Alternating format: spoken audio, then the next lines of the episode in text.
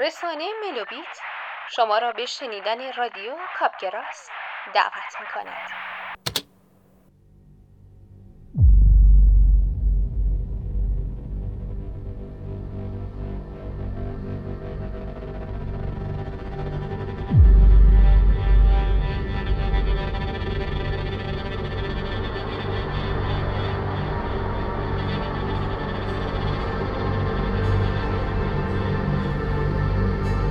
بند دلم پاره شد.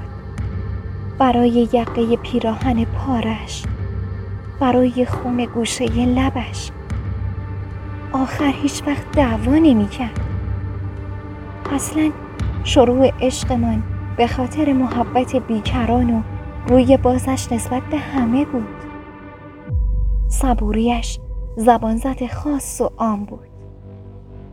اما حالا کوچکترین اشاره او را به مرز جنون میکشاند و باعث می‌شد صدایش را در پس کلش بیاندازد و پرخاش کند.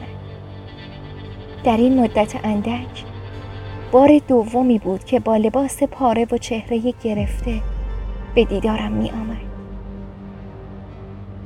لبخندش خنده روحی بود که به ملاقات خانواده زندش رفته باشد. همانقدر یخ. همانقدر غمناک. چشمانش شعله های آتشی بودند که مرا با خودشان هزاران بار کشته و میسوزاندند.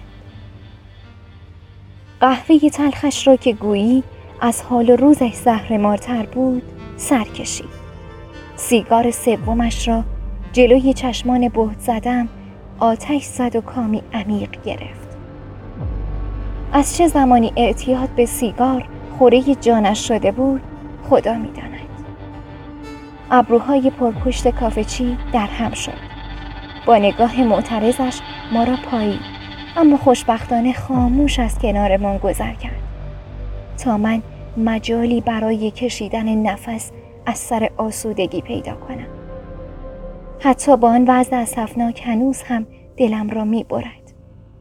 دلم عجیب هوای شنیدن صدایش را کرده بود. اما صدایش که صدا نبود. آواز غمگینی بود که در گوشم نواخته می‌شد. از اوضاع در همه بینمان برایش گفتم. از آشفتگی رفتارش که اوقات مرا تلخ و آزاردهنده کرده است. از خوابهای خوشی گفتم که برای رابطه ماد می دیدم نگرانی را چاشنی لحن صدایم کرده و از اوضاع و احوال کارش پرسیدم. طبق معمول تفره رفت و بحث را به سمت و سوی که می‌خواست سوق از دوستش گفت که خودکشی کرده است. دلیلش که کننده بود تلخ بود. صاحب کارش در شربتش دارویی ریخته بود تا هوش و حواسش را از دست بدهد و در نهایت صبح فردایش او را با حقیقتی بس تلخ روبرو کرده بود. حاله اشک چشمان وحشیش را معصومتر از همیشه کرده بود. چشمم آن قطره سمجی را دنبال کرد که مسررانه روی گونش چکید و مسیرش را تا چانه استخوانیش ادامه داد. شک به جانم افتاد و گریبانم را گرفت. آن هم برای چه؟ خودم هم نمی‌دانستم. گهگاه دستش را که به واسطه یه رعشه بیوقفه میلرزید روی دفتر پیش رویش می‌کشید. گفت دفتر متعلق به دوستش است و مدت زمان کوتاهی نزد او امانت است. در انتهای صحبتش محزون لبخند زد و پرسید برایت بخوانم؟ گفتم بخوان.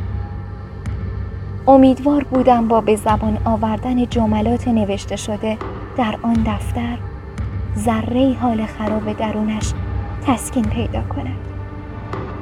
هرچند می‌دانستم شنیدن دلنوشته دیگران کار ناسوابی است اما نمی‌خواستم ساز مخالفت کو کنم و نبیاورم. دانه های درشت عرقی که بر پیشانی کشیدش برق می‌زدند را پاک کرد. زمزمه وار با صدای دلنشین اما گرفتش شروع به خندن کرد.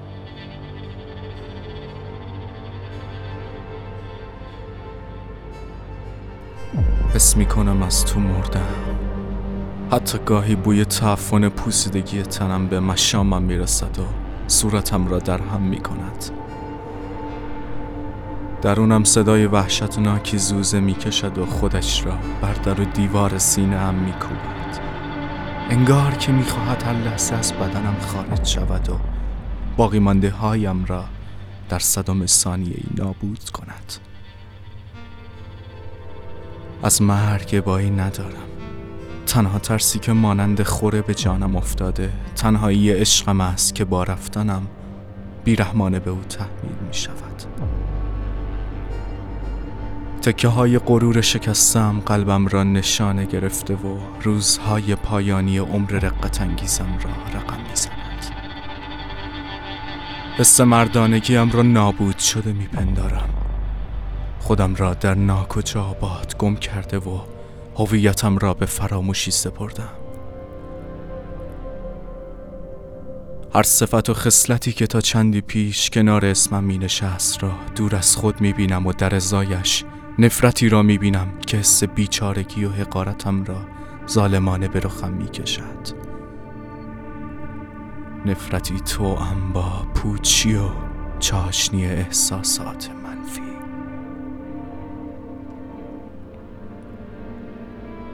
انزجار از تمام آدم های اطرافم در جانم لانه کرده و گرمای تن همه آدم ها برایم دست کمی از جریان برق صد ولتی ندارد. من ترد شدم. نه از دنیای بیرونی که احد و ناسی راجبش نمی‌داند. نه از خودم ترد شده و به درک عمیقی از باختن رسیدم. انگار که قدمهایم را آهسته آهسته به سوی انتهای دنیا برمیدارم و هر لحظه از دیدن هیچ و پوچ در روبرویم بیشتر در هم می شکنم هر چیز ارزشمندی اهمیتش را برایم از دست داده و هر روز بی هدفتر از روز قبل. وجب به وجب خیابانهای شهر را در پی روح گم شده هم می کردم روحی که روزگاری در من وجود داشت و جایش را به تاریکی و سرمایه حال حاضر داده بود. راهم را گم کرده بودم. خودم را در مسیر تاریک و ترسناکی می دیدم که گویی ظلماتش من را در خودش حل می کرد و جزی از سنگ فرش های تیرش می شدم. باور شرایط پیش آمده همچنان برایم سخت است. سختتر از شکستن تمام استخوانهایم در لحظه ای کوتاه. پایان دادن به زندگیم هم برایم به یک نعمت دور دست تبدیل شده. انگار که تشنه باشی و از خوردن آب پیش رویت محرومت کنند. درونم پسر بچه ای با لباس های پاره و موهای آشفته را می دیدم که بغز چانهش را می لرزاند و نفرت لبان خشک شده و کبیر شدهش را به یکدیگر قفل کرده بود. پسرکی که ها و فریادهایش را در گلویش خفه کرده و نقاشی مرگ را روی زمین سرد و تیره دنیا ترسیم می کند.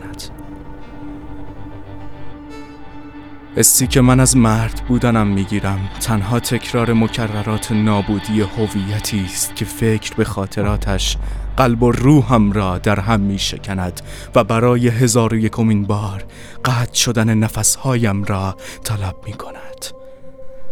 هویت من در آن چند ثانیه تلخ مردنم گم شد و من خودم را بدون کوچکترین تقلایی مبهوت در دستان کثیف کسی فراموش کردم که خط به خط آینده شومم را می نوشت حتی بعد از آن اتفاق اشکی ریخته نشد و صدای معترضی از گلویم بر نخواست نعره و نفرین در سینه هم خفه شد و مرا در سکوتی تلخ درونم زندانی شده بود پر از اشتباهات ریز و درشت.